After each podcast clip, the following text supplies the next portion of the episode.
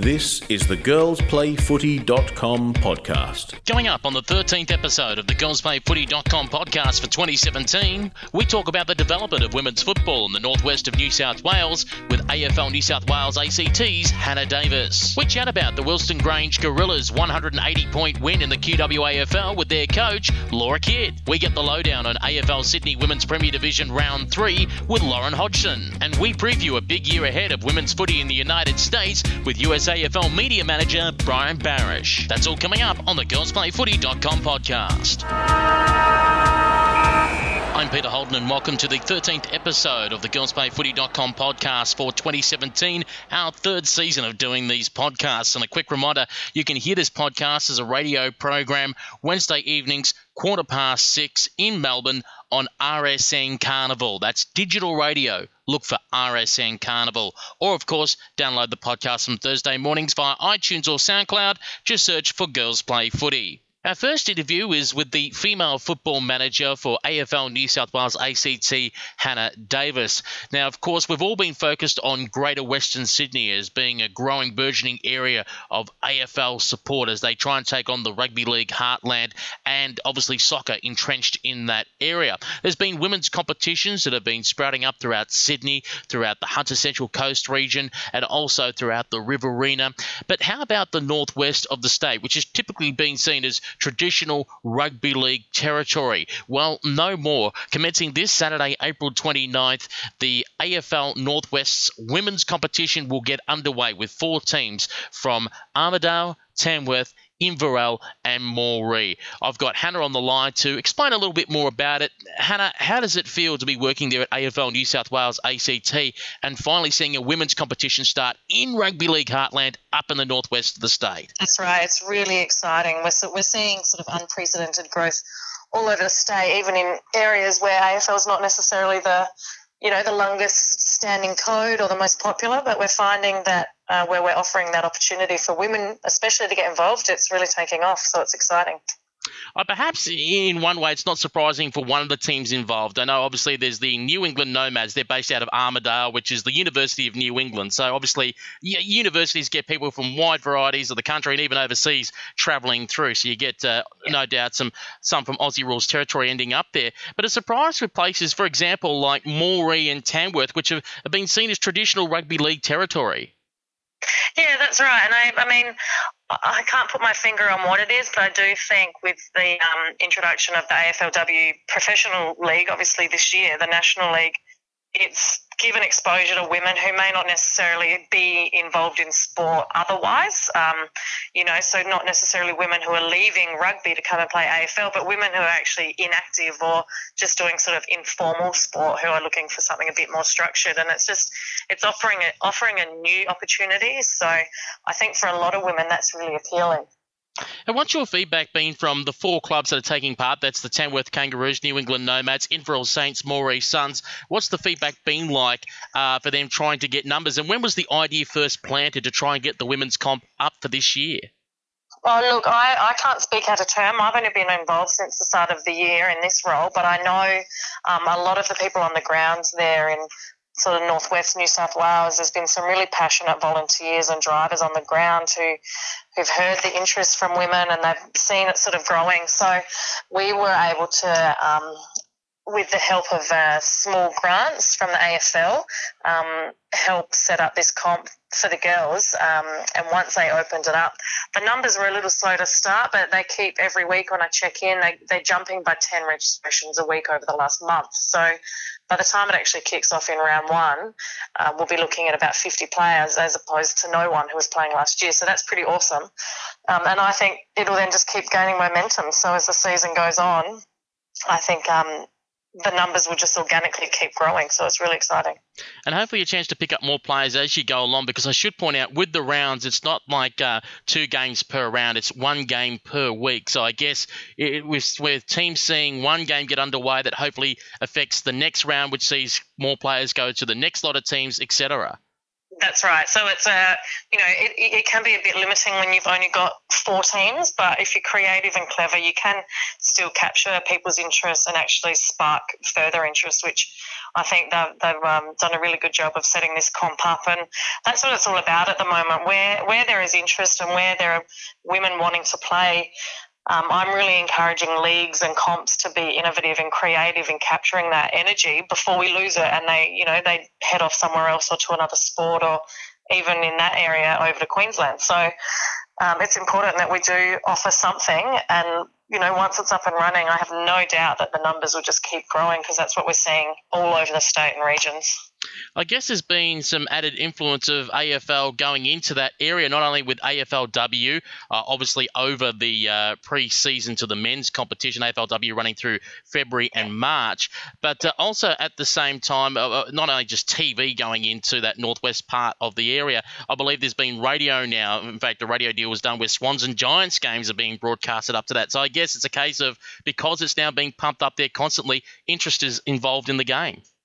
Yeah, I think so. And Australians just generally have this appetite for sport. So, and, and there is a healthy appetite for AFL all year round, which is what we're finding from the you know the summer season in February and March, and now into the autumn and winter. So, um, you know, with greater exposure becomes greater awareness. It sparks interest, and especially with women. I mean, um, it can be a very social aspect. Women like to be part of a group, so you know when one girl comes down, typically they're going to bring a couple of friends and they talk to other mates, and there's this real power in um, female networking and, and the power of their own words that spark further interest. So, you know, when there is the coverage and the radio and it's on TV, no doubt that's helping to drive um, interest that otherwise wasn't around.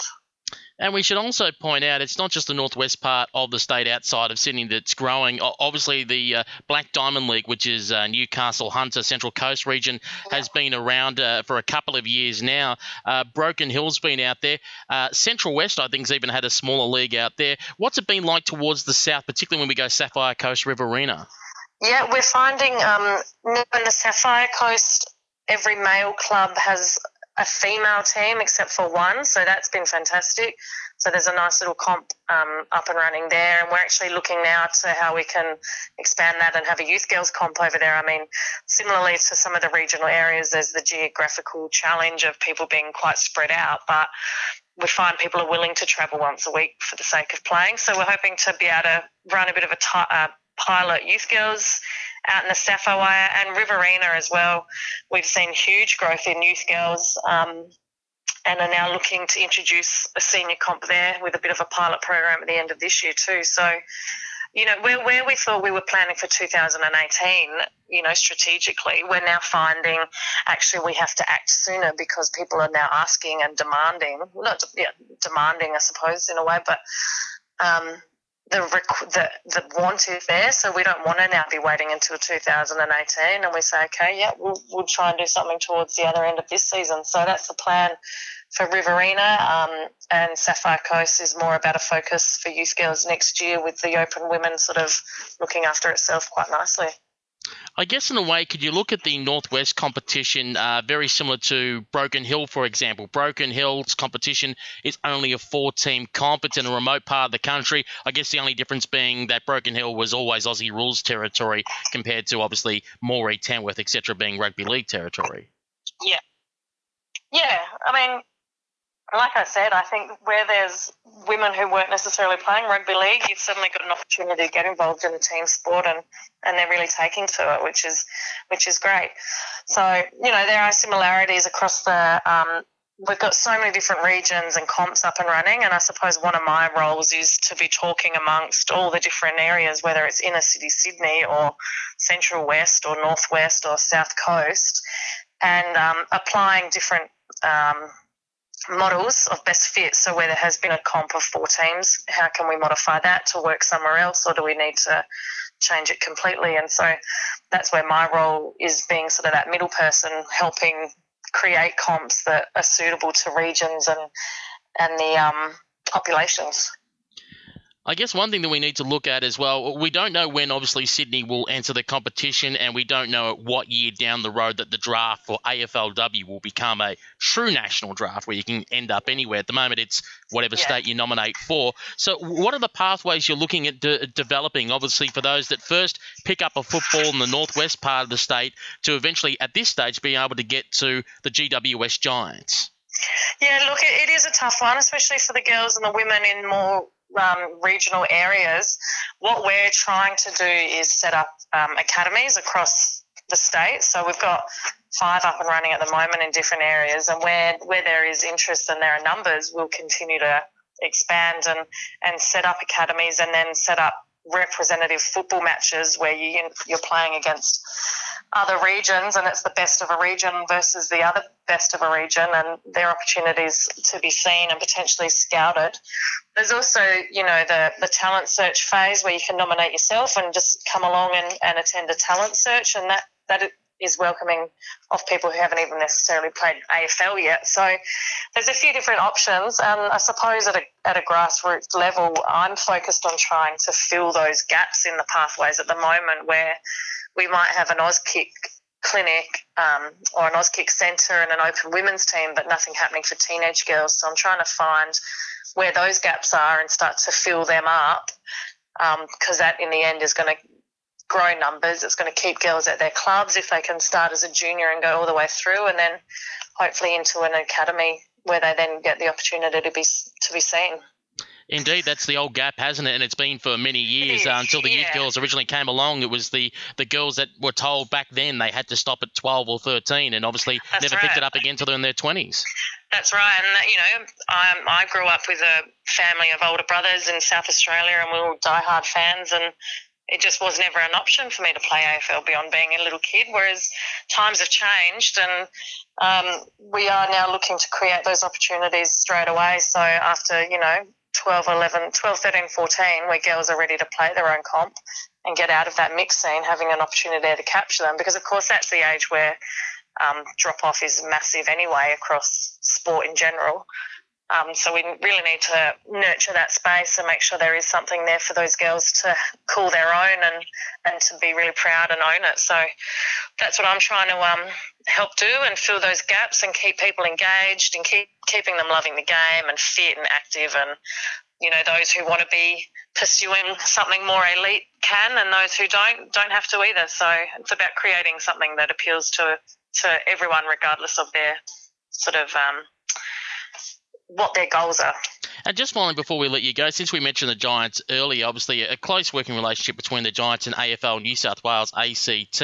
Um, how much yep. do you li- liaise with them to, for example, to be able to get those? We've already got the marquee such as Renee Forth and Emma Swanson and, and the other players that do have that free time to get them out to other parts of the states to be able to either speak or take a coaching session or do something so they're obviously yeah. visual and there in front of those players. That's right, um, and I've recognised that as something we really need to capture from um, as you know AFL New South Wales ACTs having some formalised sort of ambassador type programs and positions where we get these marquee girls out and about. It is difficult. I mean, New South Wales and ACT, it's quite a big mm. spread of land to cover. So, um, you know, I'm working closely with staff in those areas and our regional AFL staff just to say, look, be, be as creative as you can, and where we can capture an audience, um, let's try and do that. And I, you know, I, I speak to um, both the marquee girls um, on a one-to-one basis, and I also work with the club a fair bit. And we're we're working on a model at the moment where we hope to be able to implement an actual formalised program and and make more out of these players that are here available to spark the interest and the growth and, and be the face of it. Well, Hannah, thank you very much for joining us here on girlsplayfooty.com, and we wish you all the very best throughout the remainder of 2017 and the years going forward as you develop female footy there in New South Wales and the ACT. Thank you. And if I can say anything, I just encourage everyone to get out and watch the women this weekend and check out the round and, and you know, give them a cheer. And if you're in the Inverell area, head along to see uh, Inverell taking on the New England Nomads. I think at roughly about 12:31 o'clock there at the local footy ground. that's it. Time for our State League wrap. We head all around the country to check out the women's competitions currently underway. That's at the Premier level. First of all, up the Queensland in the QWAFL. Yeronga South Brisbane 14 16 100, defeating Coorparoo 5 5 35. And it was all thanks to a first term where the Devils 6 5 uh, to the Coorparoo Kings, just one goal. Uh, for Yeronga South Brisbane, four players kicked bags of three, including Cantrell, Ransfield, Frederick Traub, their new recruit, and uh, Madrona, all kicking three goals. Uh, the better players for the Devils on the day, Cowan, Walsh, and Bates for the Coorparoo Kings, Lawrence, Molly, and Spence. Another match in the QWAFL saw Coolangatta Tweed 8 5 53 defeat the University of Queensland 4 3 27 seven. Uh, Roberts kicking four for Coolangatta. Tweed better players for the Bluebirds. Hamlin, Sexton, and Kaslar for University of Queensland. Bowder kicked two, and their better players Hunt, Martin, and Bowden. And wow, wow, wow. Wilston Grange, no one saw this coming. The Gorillas 27 18, 180 defeated the Zillmere Eagles. No score. Whack, bang, wallop. What a first win for the year for the Wilston Grange Gorillas. And I've got on the line their coach in Laura Kidd. Laura, thanks for joining us here at Girls Play Footy. What an impressive performance to get your first win of season 2017. Yeah, it's pretty um, pretty exciting. Um, uh, we're very uh, we're very thrilled. Um, by in saying that, we're very um, humbled by um, our win, uh, we're definitely not getting ahead of ourselves because we have a long way to go. But um, it's good to have a win early on in the season. Before we talk about that particular game, it's been a tough few years, hasn't it, for Wilston? You haven't been one of the sides that have been up near the top of the table. No, definitely not. Um, I uh, previously played for Yeronga, um, and you know we haven't had too much to do with uh, Wilston Grange, but uh, I saw a couple of games last year, and unfortunately things weren't clicking. Um, amazing for for the girls, and um, but over the season we've been able to uh, over the uh, pre-season, sorry, we've been able to uh, recruit quite well, um, and we're developing a fantastic culture that's always been there, but this we're, we're going ahead with that now. I know a number of things happening off the field. Of course, one of them that was made public a couple of months ago was this uh, pseudo partnership that you've got going with Melbourne University down in Victoria. Yeah, so um, I'm very, very thrilled to have uh, Melbourne Uni on board. I was lucky enough to um, myself um, to play for Melbourne University, and um, from that experience, uh, I've been lucky enough to work with their CEO and um, develop this partnership. And so we're definitely uh, leading the way here with uh, Queensland AFL um, at Wilston Grange, and we're the first female uh, club in Queensland to have a partnership with a Victorian club. And they're, and they're, you know, one of your dominant clubs down there. I think they've got uh, 16 of their girls drafted this year, so we're extremely lucky to have that partnership. We've been talking with some of the WA clubs of late, and they've been reporting numbers from anywhere between 70 to 90 to even 100 showing up at their respective training sessions. What have the numbers been like uh, this year for pre season at Wilston Grange, uh, considering all the hype around AFLW? Well, um, to give you a bit of an idea, we've gone from one women's team that was you know struggling for numbers in terms of pre um, uh, towards the end of the season through injury. Um, so you can imagine there's uh, like 40 girls per se, um, if that. Um, and now over uh, probably about a two month period. Uh, we've gone to two women's teams. Uh, we've gone to an under 17s team. We've gone to a 15s, an under 13s, and an under 11s girls team, all over the Christmas period that is a fantastic explosion in numbers, and I guess one thing that helps. I guess that one thing that helps as well is having a couple of Lions players come back to your club, including Jamie Stanton and Tahlia Randall. Yeah, so um, Jamie was never with us. She used to play for Cooley.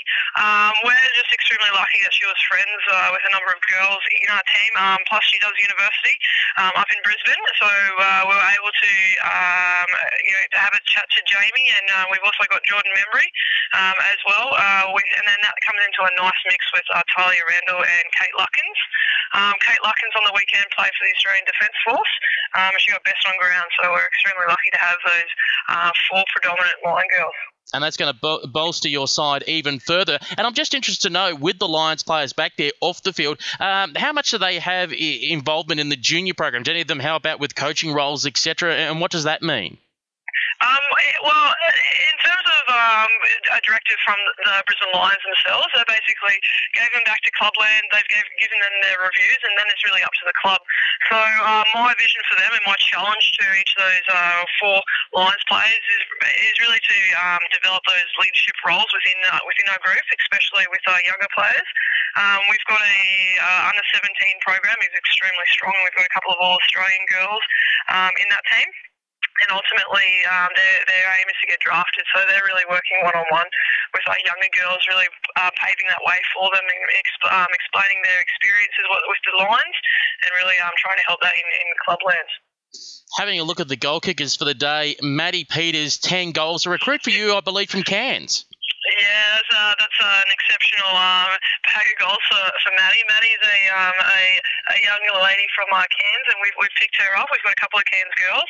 Um, she's an Indigenous player and is just an absolutely superstar. Um, she's very shy. Um, so, you know, you'd imagine that she'd be very excited for 10, girl, uh, 10 goals, sorry, but um, she just takes it in a stride and uh, she's definitely learning. It's a huge step up from uh, Cairns to Brisbane football. Um, but, you know, one step at a time, we're trying to guide her through that and she's just, uh, hopefully by the end of the season, she's definitely one of our leading goal scorers of the league. And one of the other players I saw get on the goal kicker sheet with four and also be mentioned among the best players, India Collins. Indy, yeah, definitely. Um, Indy's a fantastic young player.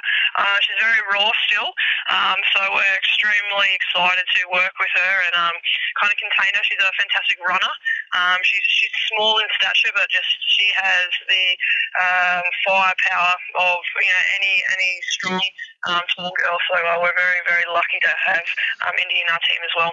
Um, excluding the difference of, of getting a couple of Lions players into your side, what do you think was the difference, uh, again, besides the opposition, uh, of the performance of the team compared to the loss in round two to the dominant performance in round three? What do you felt clicked right?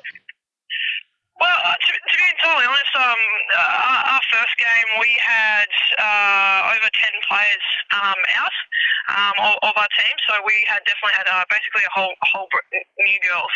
Um, so that, that was a huge uh, disadvantage to go into. Um, it's very, it's, uh, it was exciting to expose the girls, but it's a bit hard when you're coming up against Coorparoo, which are a, a dominant team, and you're going in there with basically a whole new team who's never played football, and that's their first game.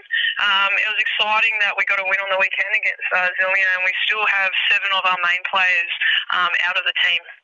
So we've still got a long way to go, um, and, that, and that's the exciting bit for Wilston Grange. And it's, I guess it's a position that we've never been in before.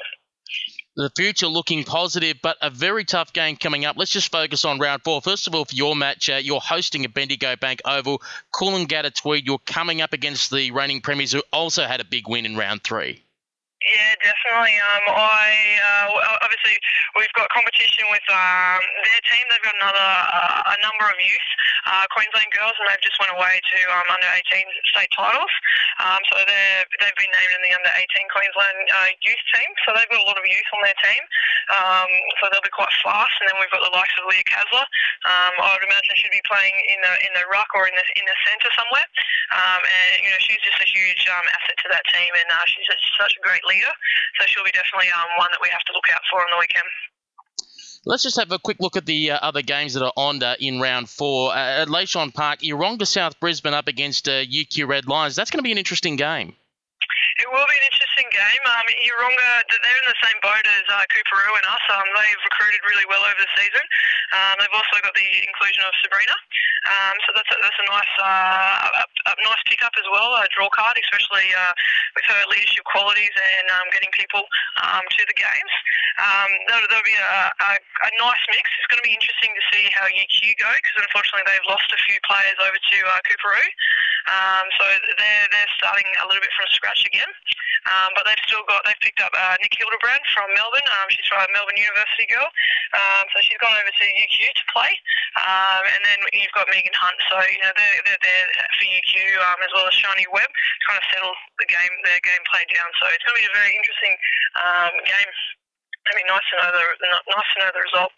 And also your thoughts on this game as well. The Zillmere Eagles, who uh, are yet to win a game, uh, up against Maroochydore, of course, who are the newly promoted side. Yeah, it's fantastic to have um, Maroochydore in there with Stu Jackson up up north. It's uh, definitely you know you got Coolangatta down the Gold Coast, and um, we, um, the league's screaming out for a um, a team up in um, Sunshine Coast. So it's and it's going to be a, a great um, competition because you've got the the youth in Maroochydore, um, and they've stepped up. Um, there's a huge step between Division One and QAFL. Um, so it's going to be very it's going to be a fantastic competition considering you know, that difference in pace um, that Maroochydore um, have ex- experienced. Um, and then the, the new girls that um, Zillmere are exposing to um, the, the top league and state league. And finally, before we let you go, we were focusing on the QWAFL, but as you mentioned, you've got at least two senior women's sides. You're hoping that uh, with the players coming back, that talent that uh, in the early rounds have had experience in QWAFL will hopefully uh, assist their game in the QWAFA. Yeah, definitely. Um, our, our girls that um, we're in a we're in a unique position that Grange has never been in before, and uh, you know we're we're for the first time having to go. Well, we, we've got so many girls and and they're fantastic players. Um, the girls who are in our Division One team are um, are you know are better than the standard of our top team last year. So um, the strength of uh, girls AFL in Queensland is just going leaps and bounds now because of this AFLW league, um, and and to be a, coach and the only female coach in the uh, in the league. Um, that's extremely exciting to see the promotion of women's sport in general. Well, Laura, thank you very much for your time here on Girls Play Footy, and we wish you all the very best throughout the remainder of the 2017 Bond University QWAFL season. Thank you so much, and thank you so much for uh, promoting our amazing sport. Time to turn our attention now to the AFL Sydney Women's Premier Division, and I've got on the line from the Southern Power and going to be one of our regular reporters throughout the year, Lauren Hodgson. Lauren, thank you very much for joining us. Let's have a look at round three and the first game. And safe to say, at the start of the season, everyone would have predicted this to be a close game. It wasn't to be the case. The Stingrays getting an easy win on the Newtown Breakaways. Yeah, well, I mean, UNSW Stingrays are the reigning premiers, um, and Newtown won the premiership the year before. Um, you know, so expecting a, a, really close game there. But unfortunately, Newtown have probably had a slower start than they would have liked. Um, and the Stingrays just led from the get go um, and never sort of gave Newtown a chance. And, you know, they, they finished with a big score, as you know, 95 to, to just three behind. So, um, yeah, a little bit lopsided there. Um, but, I mean, look, UNSW also got back a couple of GWS Giants listed players. Um, I mean, Beck Beeson was dominant all day for the Stingrays and finished with with eight goals. Um, you know, so fantastic, I suppose, individual performance there, but just a great team performance by the Stingrays as well. We also had our first draw of the season. Yeah, you don't get too many draws. Um, or I haven't seen too many draws in women's footy uh, in my time up in Sydney. So we had uh, the Division One premiers from 2016, uh, the UTS Shamrocks, one of the teams that you mentioned before that have, have been promoted um, against the combined unit of Auburn Penrith and look, it a tight contest. I mean, the first quarter was tight, and the Shamrocks kicked away in the second and third to be up by 29 points at the last break. But um, a five goal to one final quarter almost saw the Giants snatch victory from the Shamrocks. Um, however, it, did, yeah, as you said, finish in a draw. Um, 6 9 45 to 7 3 45. So maybe some inaccurate kicking um, cost the Shamrocks there. But yeah, our first draw of the season and um, a, a, really close match. Frustration, I guess, for the Shamrocks. I guess for the Giants, the positive coming out of that is they've finally done something that's clicked. They've managed to kick five goals, and I guess that's something positive for them going forward. Yeah, that's it. I mean, you know, they, they've finished whilst a win obviously it would have been the result they were seeking. They've obviously finished with momentum, so they'd be hoping to carry that into um their their game next week the Western Wolves and Macquarie University, and uh, getting back the GWS Giants captain for the uh, Macquarie University Warriors. Yeah, so we saw across um, across all games this week that the local clubs that had GWS players um, got most of them back this week. And it, look, I mean, a five goal to one first quarter from the Warriors really set the tone for the day, um, and they've just never headed. Um, and they ended up winning 55 to 16. Um, and I mean, Amanda Farrugia, as you'd mentioned before, you know, she came back from captaining the Giants um, and was in the best for the Warriors. Also kicked a couple of goals. Um, yeah, so I mean, it's yeah, they they just outplayed the Wolves um, all day. Um, so yeah, a, a great performance by the Warriors there. And A club close to your heart, the Southern Power, took on the Sydney Uni Bombers. Uh, a close one early in the game, but then the Bombers put the foot down. Yeah, look, it, it really was a um, a tight contest. Um, the first quarter uh, was was quite close and low scoring. There was only a point in it. Um, but you know, once the second quarter started, the Sydney Uni team really lifted their game and just outrun and outplayed the um, Southern Power ladies. Uh, Chloe Scrimshaw was dominant up forward for the Bombers, kicking four goals. Uh, whilst their GWS players that they got back this week, um, you know, were also quite dominant. Um, and you know, the, the Power only kicked a, a couple of goals on the day, so it was always going to be a, a hard task coming up against, um, you know, such a, a strong strong team at Sydney Uni. Let's have a look at round four action uh, coming up this week and uh, all games on the Saturday. First of all, 2 p.m. at Mona Park. Uh, Auburn Penrith Giants versus Newtown Breakaways. If you asked me before the start of the season, I would have said, oh, yes, this is an easy Breakaways match. But the Giants actually lead the Breakaways on the ladder early in the season. Yeah, well, I mean, look, I agree. I think most people, you know, before round one would have sort of penciled this in as um, as a win for Newtown, um, you know, fairly easily. Um, and look, Newtown are definitely going to be keen to get back on the winners list after their um, slow start to the year. So, look, I'm actually tipping the breakaways, but I think it'll be a close one.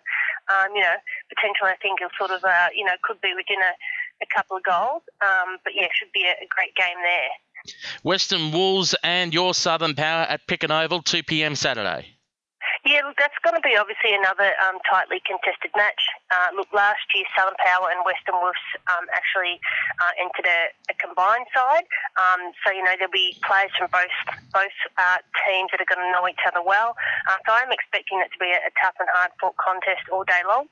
Um, perhaps showing a little bit of bias here, but given that Power have, um, you know, had a pretty good start to the season um, and only suffered their first loss on the weekend, I'm, tipping the Power um, by 15 points.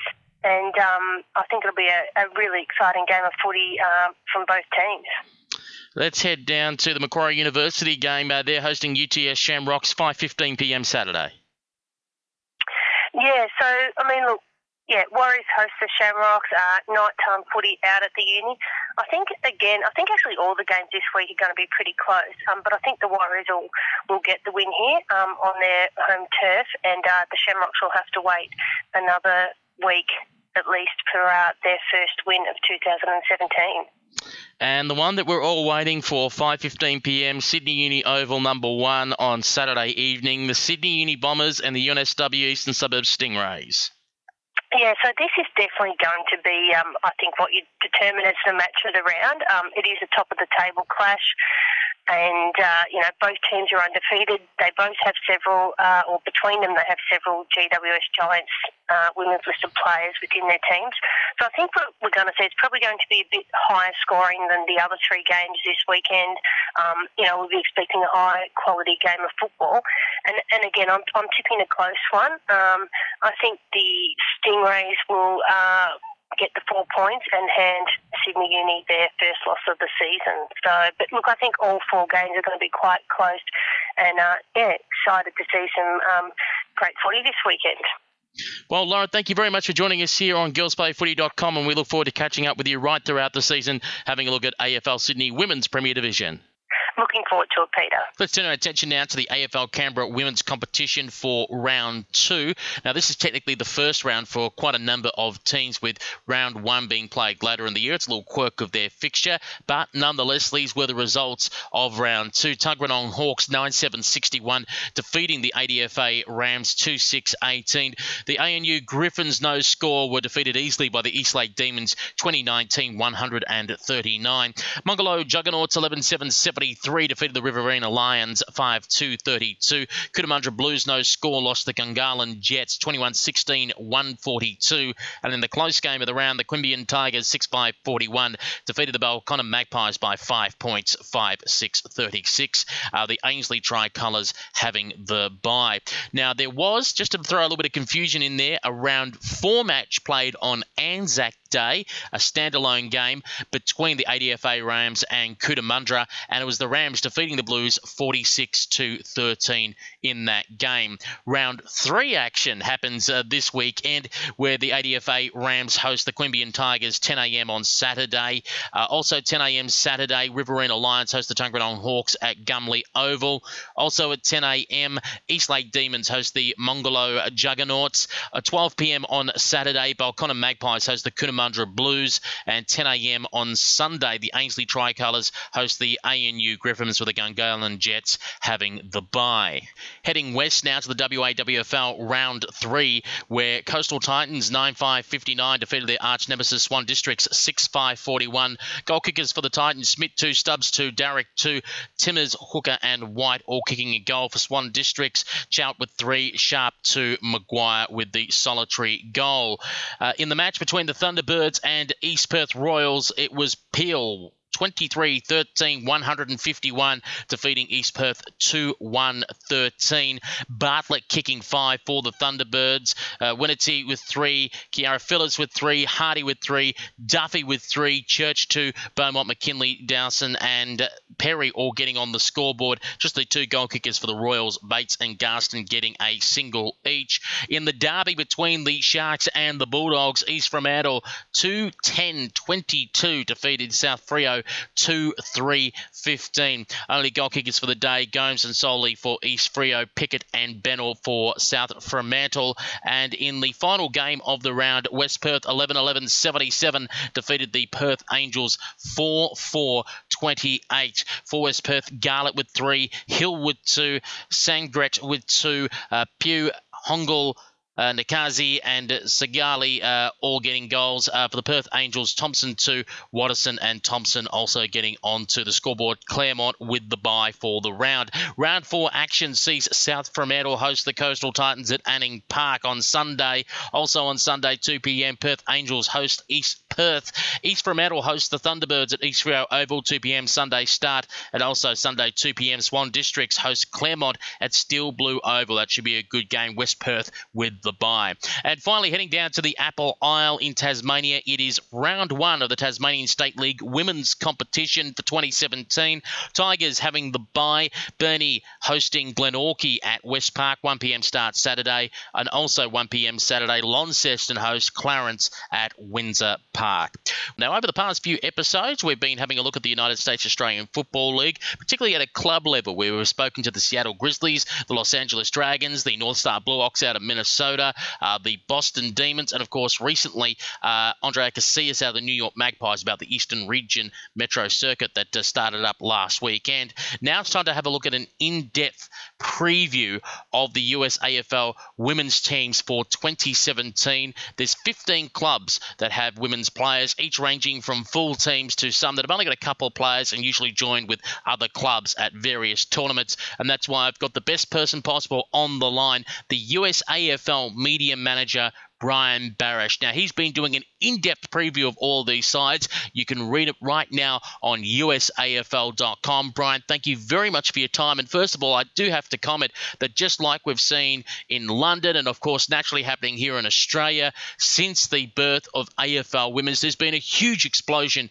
in numbers of women wanting to play Aussie rules. Yeah, we're up to 15 teams that will be fielding uh, women's clubs uh, this season, uh, which is the most we've ever had. And we know that there are some uh, initiatives in other cities as well. Des Moines uh, is uh, starting to get a team together in Wisconsin, in Madison, the capital. Uh, they are uh, getting some women together. They're not an official USAFL club yet, but uh, they should hopefully be official in the next year or two. So it is ever growing, which is great to see. Let's start off by uh, going to the east and central coast that were part of your preview available now on USAFL.com. Uh, one of the first teams is the Baltimore Washington Lady Eagles, and we should point out that they do regularly team up with the Columbus Jillaroos for campaigns such as Eastern Regionals and, of course, uh, the Nationals.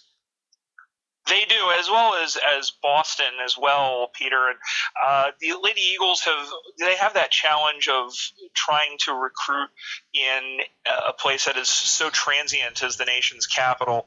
Uh, Emily Real has been since coming down from Boston has been their star. Uh, she's actually in Sydney with uh, uh, UNSW uh, ahead of the International Cup. But they still have some good players, uh, players who have played on the Freedom side, including Alex Mims Pike, uh, Sam Worrell, who's going to be on the Liberty team, um, uh, Karen Stavlin, who is defender for the Freedom, uh, who will be uh, heading overseas to Melbourne for the International Cup.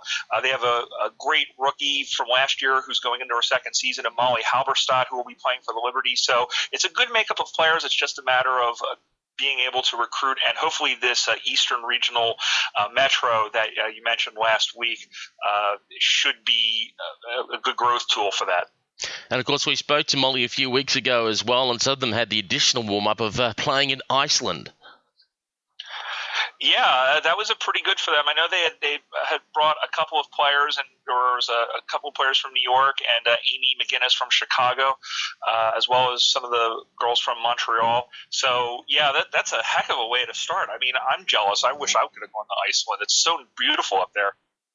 Let's move down to another team. We go in alphabetical order. Um, the Boston Lady Demons. Of course, we did a feature on them a couple of weeks ago about the Wuetschner effect with uh, Brisbane Lions footballer Jessica Wuetschner, who played for them uh, a couple of seasons ago. That's a very good trivia question, as you mentioned in the in your article there a couple of weeks ago, Peter. Uh, the Demons are another team that have struggled with numbers over the last couple of years, but it looks like, uh, for the most part, most of their players from last season will come back. Uh, the Demons and that that wild combination that they had with uh, Montreal and Philly and Des Moines and Chicago that became runners up in the Nationals last year. They missed out on Amanda King, who has suffered a, a hand injury right before Nationals and had to miss out.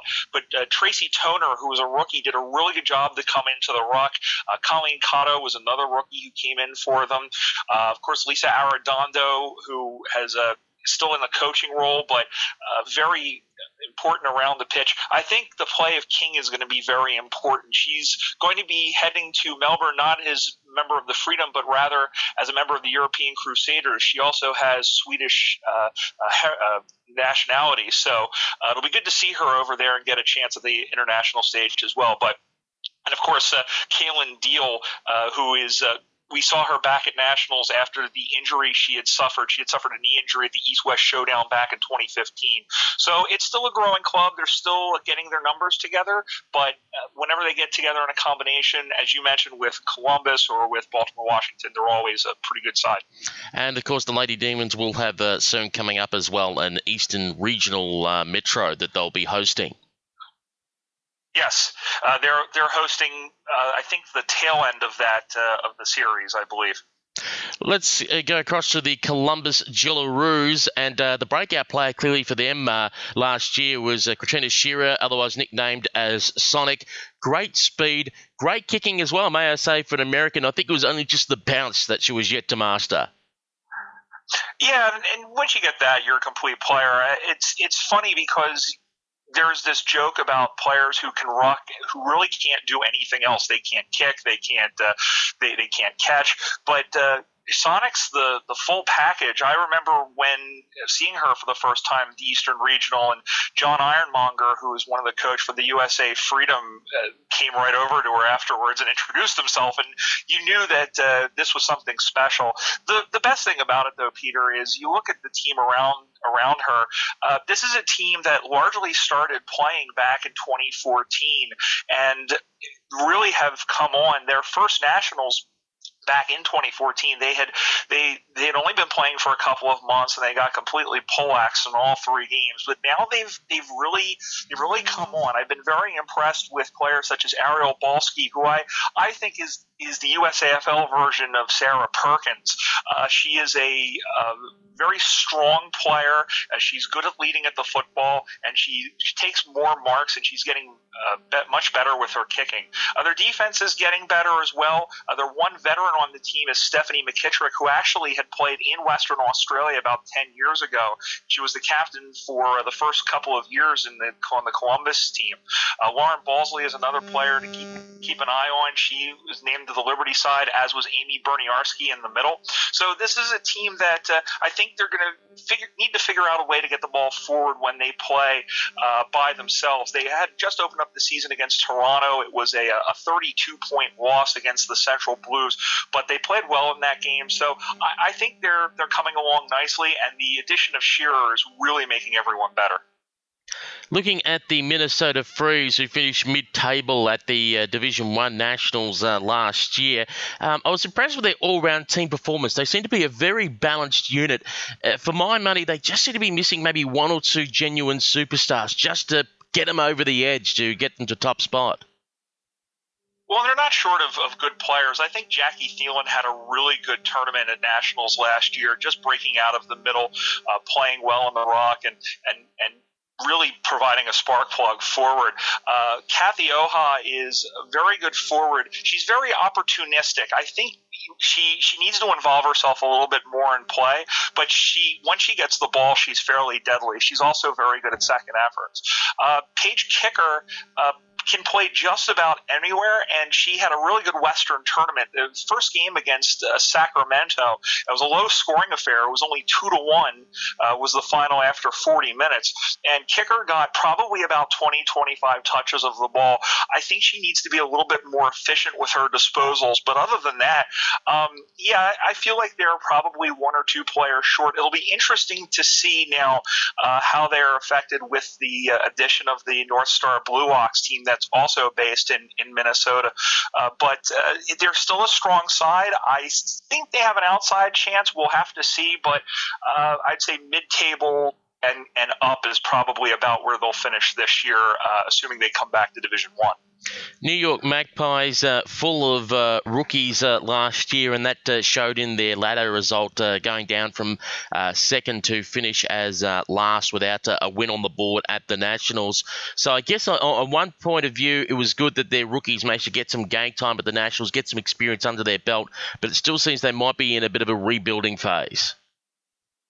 Uh, to an extent, I, I would agree with that. Some of their rookies, though, were really good, and I was really impressed with Natalie Wolf, who came in right from the beginning and played ruck. I don't think she'll be asked to play the ruck this season. She'll be taking on more of a defensive role to shore up, uh, playing alongside Drea Casillas, who is heading into USAFL season number 13. Taylor Davidson, who's probably one of the most dependable fullbacks in the league. I think where they're going to uh, be a little thin is up front. Uh, they have Renee Koff, who is uh, who is a uh, step back from the team this year. So it'll be up to players such as Genevieve Wallace, who uh, played well in the midfield at at uh, at the Nationals. They nicknamed her Cobra, and she does tend to slither about a little bit. It'll be interesting to see how she does in the forward line. Uh, the young Queenslander, uh, Siobhan McHale, who is a Freedom regular, as well as, of course, Kim Hemingway, who was kept relatively quiet at, at Nationals last year. Uh, I think she'll be very important, but the Magpies can't rely on her. And the good news is, is some of these players, especially in the mid- midfield, uh, Emily Eastlake, I was really impressed with. KJ Russell, another Australian who's really well, um, and Grace Kaplow, who I think had a as good as she was in her first season, she really had a breakout season last year. She's almost like a linebacker in a sense. She's she hits really hard, but she's quick enough to get to the tackle and force free kicks. So uh, it'll be interesting to see how they do. I still think they'll have a good season. How they'll do at nationals, I think them and Sacramento are about on the same level. And I put uh, Kim Hemingway being quiet uh, at the Nationals because uh, on day one, the two games there, she played out of the forward 50. And the, and the, problem was for the Magpies, up against good opposition, particularly San Francisco, went on to win the title. Uh, they just seemed to break down between midfield and half forward. They just seemed to lack the player who could run and carry the ball to be able to deliver it, to get it in the zone for Kim Hemingway, to bring her into the game to make her dangerous they're just going to have to clone clone her, aren't they? Yeah. Um, I, I think that's going to be their issue this year. But you know what? I, I think the players in the middle are getting better. I mentioned Russell. I mentioned Eastlake. Uh, they have good speed in the middle, and so they'll they'll just need to do that against the better teams. It's just a matter of you know actually doing it. One of the new teams into the competition, as you alluded to earlier, based out of Minnesota, uh, the North Star Blue Ox. Yeah, the Blue Ox. Uh, Minnesota has been a fairly fertile ground for uh, footy, especially on the women's side. Uh, they were had always carried with them uh, enough players to nationals for a full team and a reserve side. So it, it's no surprising that uh, our first women's derby, if you will, comes out of Minnesota. Um, and they've got a good base so far with uh, three players who, uh, two of them have national experience in Marie LaVictor as well as uh, Emily Smuter, who is had actually had gone to IC14 and whose campaign there ended early with a knee injury, but she's recovering, uh, has recovered and played well over the last couple of seasons. Very solid player. And defender uh, Olivia Vongeroff. Their coach is Brianne Tyson, who was a Liberty defender who uh, who was uh, switched over to coaching early. So it's a good base. It'll just be a matter of how they recruit, and they're planning to go to Western Regionals. So uh, we may see them uh, maybe in a year or two in Division One, depending on how many players they can bring in. So expect them to uh, probably pop up in a combo this year in Division Two at the Nationals in San Diego. Uh, the Philadelphia yes. Hawks, which of course uh, sent a couple of players to be part of the quote unquote wild bunch in Division Two last year. Yeah, and uh, we've been talking about that in Philly, and I say we because as uh, you know, I was a, member of the of the Hawks and the hierarchy for many years, and uh, they've been talking about that for some time, uh, Peter. And you know, finally last year. Uh, able to get the uh, the co-ed program going, and it yielded two players, uh, Erica Saki, whose husband Jay is a longtime member of the Hawks, and Amy Arundel. Uh, both of them are uh, former soccer players, and it was evident in at nationals as they were both active all over the all over the field, and that they both actually kicked a goal in Sarasota. So two really good, uh, enthusiastic players as well as footy people, and they've been really uh, pushing the idea of getting more people. They're really involved, and I think that's very important. The metro uh, system, the metro circuit, is going to be very important, and they actually host uh, here in Philadelphia on May 6th. And uh, let's hope that that gives a nice little boost in numbers and uh, a bit of uh, emphasis on women's football in the Philadelphia region so they can uh, pump up their numbers. Another team also looking to pump up their numbers is down in Florida. There's some Petersburg Swans, the Jones sisters down there, and of course, uh, one Canadian rugby convert who was very impressive at the Division Two Nationals. Heather Vanderhoop, yeah, she uh, took us. Uh, actually, we both noticed her uh, when she played in that combination with uh, uh, Tampa, as they were known, with uh, Arizona and Seattle and Portland, and it's an interesting program down there. They put a lot of stock in their Metro program, and they actually play side by side with the Swans men's team, and uh, they're Metro season has gotten underway. I'm not sure as of yet as to how many games they'll be playing this season. I, I spoke to Dean Capone, who's the, the president of the Swans, and they said they were going to try and organize some matches with other teams. But uh, you'll probably see them at Nationals again in Division Two this season. Let's go across to uh, the western part of the country, and uh, one club I've heard very little from during the off season, and to me that says they're plotting and they're planning behind the scenes. The Denver Bulldogs, who surely must be feeling stung after uh, having their title reign come to an end. I yeah, I was gonna say I, I haven't heard much from them either from that from that camp, and uh, you know they were they were very disappointed disappointed after that nine six loss.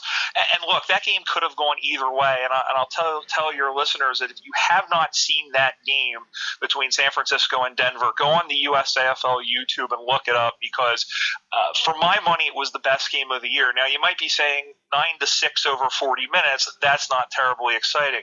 But when you think about the fact that the wind uh, was blowing one side of the field, and really Denver, who who was down nine nothing at halftime, threw everything they could uh, at at San Francisco. you think of the players they have, Hali Adrian, who's one of the most versatile athletic players, one of the strongest athletic players. Tawania Clark, who can do just about everything.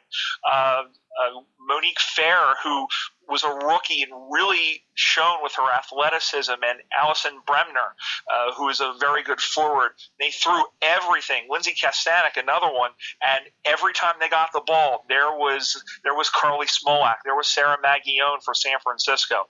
Uh, so Denver was not happy to have lost that game. Uh, I know they're doing a, a, fair bit of soul searching, but um, it's it's an unfamiliar position they'll enter this season with as, as the challenger. It's not happened since 2009. Um, it's going to be difficult for them because uh, you'll you'll see San Francisco has gotten really good, uh, and some of the other teams ha- have as well. I'm not saying they can't do it, but I'm saying this is going to be a bigger challenge, even more so than last year.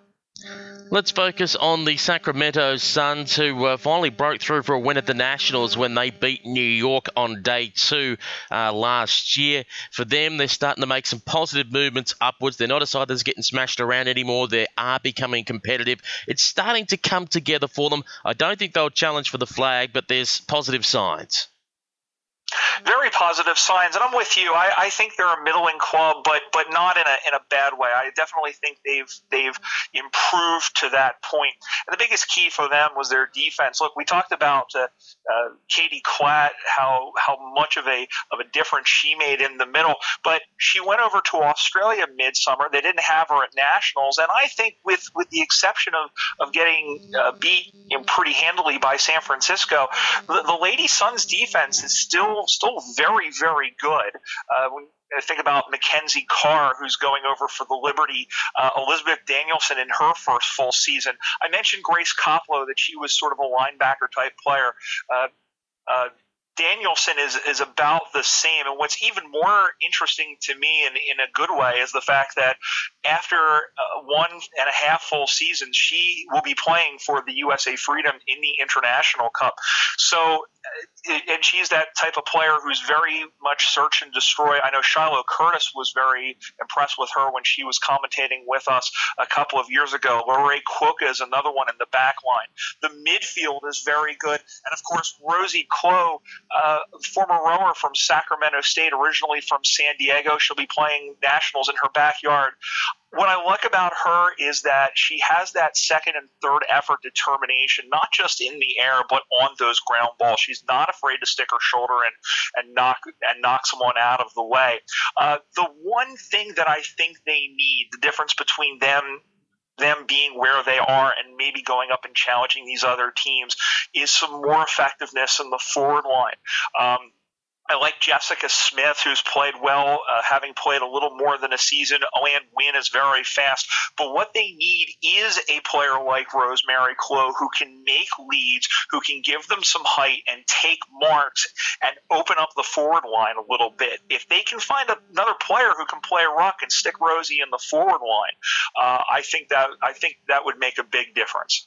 To a part of the country that had uh, one of the first ever women's sides uh, originally with the uh, Orange County uh, Bombshells. Um, of course, the Bombshells long gone, but now replaced by the Los Angeles Dragons, which have started up in the last few months. Yes, and I you had uh, you were talking to uh, Leilani Silvio and uh, Eileen Yoon not too long ago, and uh, they both had played for Sacramento, uh, seeing as though that was the closest team to them down in Los Angeles, other than San Francisco, of course. But uh, the fact that they have those two players playing, they have Lauren Sullivan, who played uh, briefly for New York last year, had played for UTS Shamrocks. That's a pretty good base to build a team.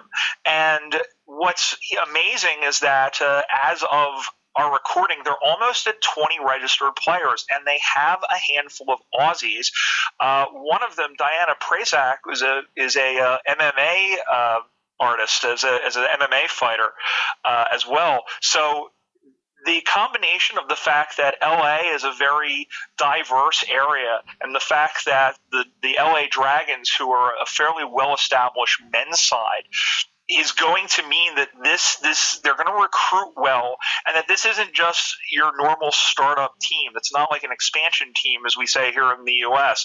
Um, they should have enough for Division One at Nationals, assuming they're able to draw in more people. And if they can get into Division One, uh, they are not going to be a pushover. As I mentioned, with a handful of Aussies and with a couple of USAFL veterans, they're going to be a very fun team to watch should they make it to Division One. And even if they don't, uh, they should be a, a, uh, very handy group of players in, in Division Two.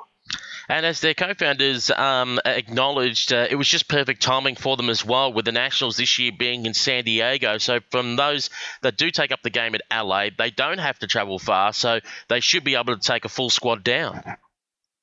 That's a heck of a carrot too. Is that if you go to national, you're able to go to nationals. Um, next year where it'll be somewhere in the Midwest, uh, you'll you'll have that extra effort to say, hey, I had this glorious time here, and and hopefully they'll have done well. Yeah, it, it it'll mean a lot, and I think growing a team in Southern California is a big deal, considering you talk about markets and whatnot.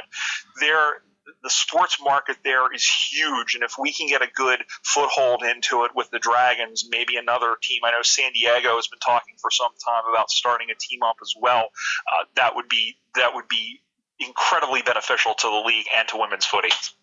Let's head north to expansion country. Uh, first of all, the Seattle Grizzlies. Yeah, the Grizzlies uh, put together their team last year. They got uh, a handful of players that came to Western regionals and also to nationals, and of course, we're part of that team with Portland, uh, Tampa, and Arizona that won Division Two. And the driving force behind that was Valerie Barber Axthelm, a good defensive player. Uh, little on the petite side at five two, but is very tenacious and very good at winning the ball on the ground, which is which is good and not afraid to lay a tackle. Uh, they had gotten another another.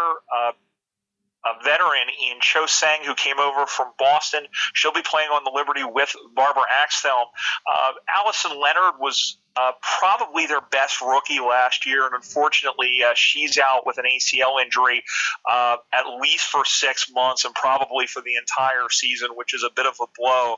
Uh, but uh, China Lens was very good in the Nationals last year. Seattle as a whole, the men's team uh, had gone from being a, a Division One runner-up back in 2009 to almost oblivion, and they are now back in the thick of things. And that has also been a product of the fact that uh, Val and the rest of the uh, Seattle women are out there recruiting for both sides. So uh, they'll be fun to watch. They'll most likely be in Division Two again, but again, a solid group of players.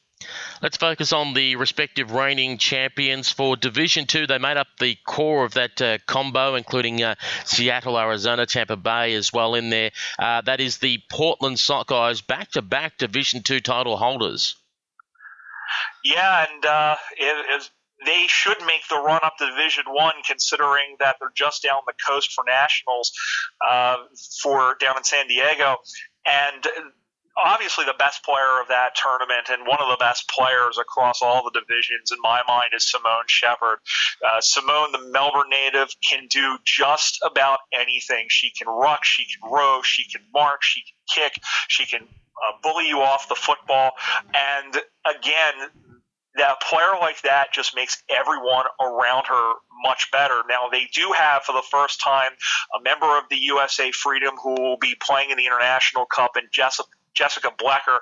And Jess is relatively young. I believe she's only 23 or 24. She still has uh, a fair bit of really good football ahead of her. She's good in the midfield. She's not the fastest player, but she's quick. She can turn on uh, acceleration. She's she also isn't afraid to go in there and take a tackle.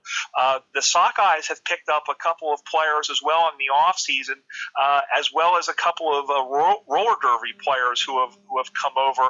Uh, Raven Mahoney was one uh, who picked up right before nationals. She actually had found the Sockeyes about a week before nationals uh, and bought her ticket and came out and uh, she threw her ro- roller derby skills to use. So the Sockeyes relationship with the uh, Portland uh, roller derby team there has has really paid dividends because it's gotten them more interest in a partnership as well. Um, I'm hoping they'll be in Division One, and I think they deserve to be playing up in Division One if they can get the numbers down. And they're, I think, like Los Angeles, I think they're a team that's going to be very tough to beat. I can't say necessarily they'd be up there with with a San Francisco or Denver just yet, but they're not going to be a pushover by any stretch of the imagination. And you did mention Simone Shepherd, of course, uh, being a Melbourne native. Of course, she's in the US because she plays uh, ladies gridiron there. But uh, her performance in that Division Two grand final, which got her the uh, best on ground. It just kept making me thinking uh, that uh, if, if, she was back in Melbourne or in the next couple of years manages to end up back home, um, that type of performance in that grand final could put her in serious consideration of an AFLW list. You know, I, I I would would definitely 100% agree with you. I think that uh, you know she's playing and she's in her late 30s. I think that's the one thing that mm. might you know it shouldn't turn teams off, but but you know AFL teams are going to be looking for certain things. But I'll tell you what, I would put her on the field, and I would say that she would would have a really good uh, go against uh, players because you know she doesn't she she has the speed. She has that confidence to go up. We saw her took some really really good marks at the western regionals. Um, so I think that's the only thing and I and it shouldn't be something that the AFL teams look at. It's something that they do. I understand it's for long term. Um, I understand that's probably maybe why Kim Hemingway they look at and, and Kim's you know Kim's 32 so you know it's it, that's probably the only thing but she is an amazing player and like I said she's probably the best player in the league. Finally to the Division One national champions, and if they're listening back to this uh, program, they must be excited to hear that title always refer- uh, said to their name.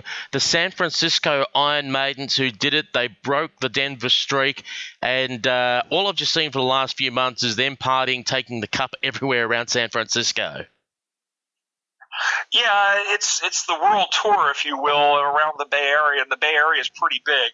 Uh, now it's time to get back to business, and they and they have uh, Julie Marks taking over as president, not only on the women's side, but uh, as of the of the entire Golden Gate uh, AFL, which encompasses the men's team, who had a pretty good season in their own right. They went undefeated through the regular season and went to the Division One Grand Final. So uh, in the 20 years or so of that program, last year was their best year.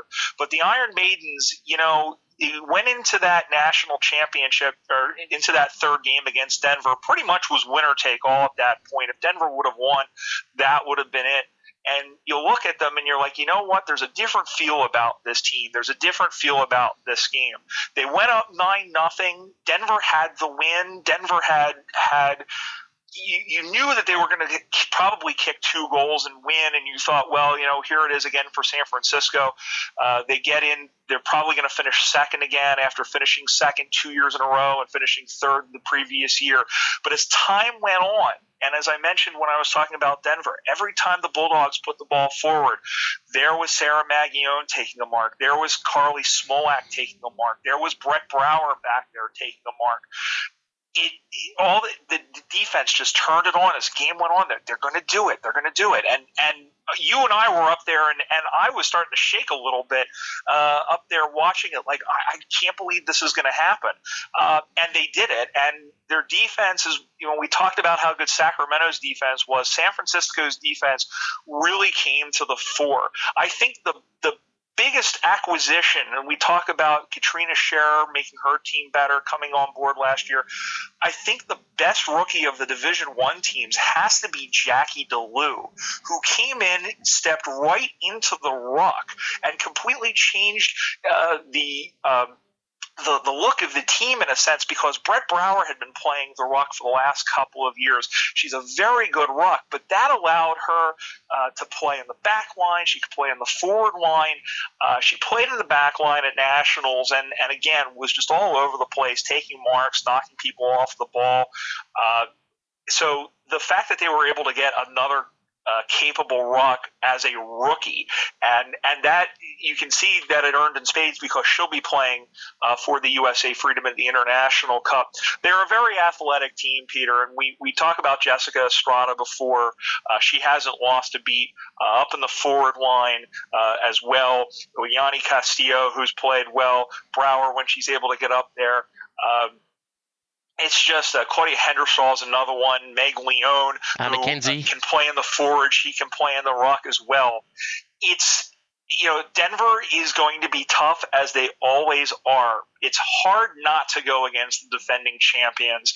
Uh, they have to be the favorite, but I have a feeling that as in previous seasons, it's going to come down to San Francisco and Denver. And I think, and Denver ladies aren't going to like me saying this, but I like San Francisco a little bit more. I think they have a very good chance of repeating this year. Uh, the one thing that I look at with San Francisco uh, that impressed me and, and, clearly damaged sides on day one, those first two games where they managed to rack up some big scores, is the structure, and that's one thing that's uh, that's underestimated in American football is the structure, and because of that, there was less congestion. They managed to spread wide, and when they got it into Estrada inside the forward 50, there was plenty of space for her to work with, and she was able to turn opponents inside out, and that's why in a couple of games games you saw racking up four or five goals. I think is one of the, the growing pains of the game is learning your positions and, and learning what to do without the football, especially on the defensive sides. And I think overall that's really improved. But I think you hit the nail right on the head is that they were able to spread the ball uh, and and get, like you said, find Estrada, and she was able to get the lanes free. And, and she has such incredible natural speed and, and a good awareness, especially inside the forward 50 to get to it and, and really just help put the game away. I think the other side of that, Peter, as you mentioned, the structure also uh, one thing that we noticed in that final game was the adjustments that the coaching staff made, and it happened on both sides of that Denver game.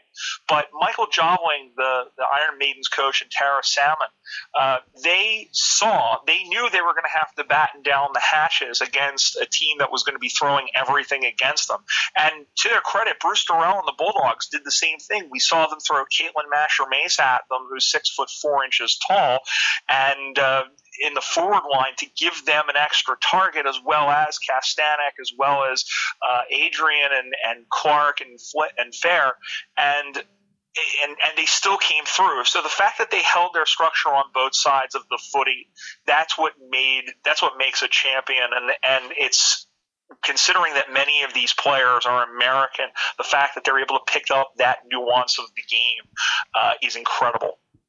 And before we let you go, we should mention one San Francisco player, Melissa Armstrong, because I've seen her training with the Arizona Hawks. And of course, the Hawks are trying to get their women's program going again because if you go back through the history of the USAFL, the Lady Hawks have been responsible for quite a number of important players that have spread throughout the country.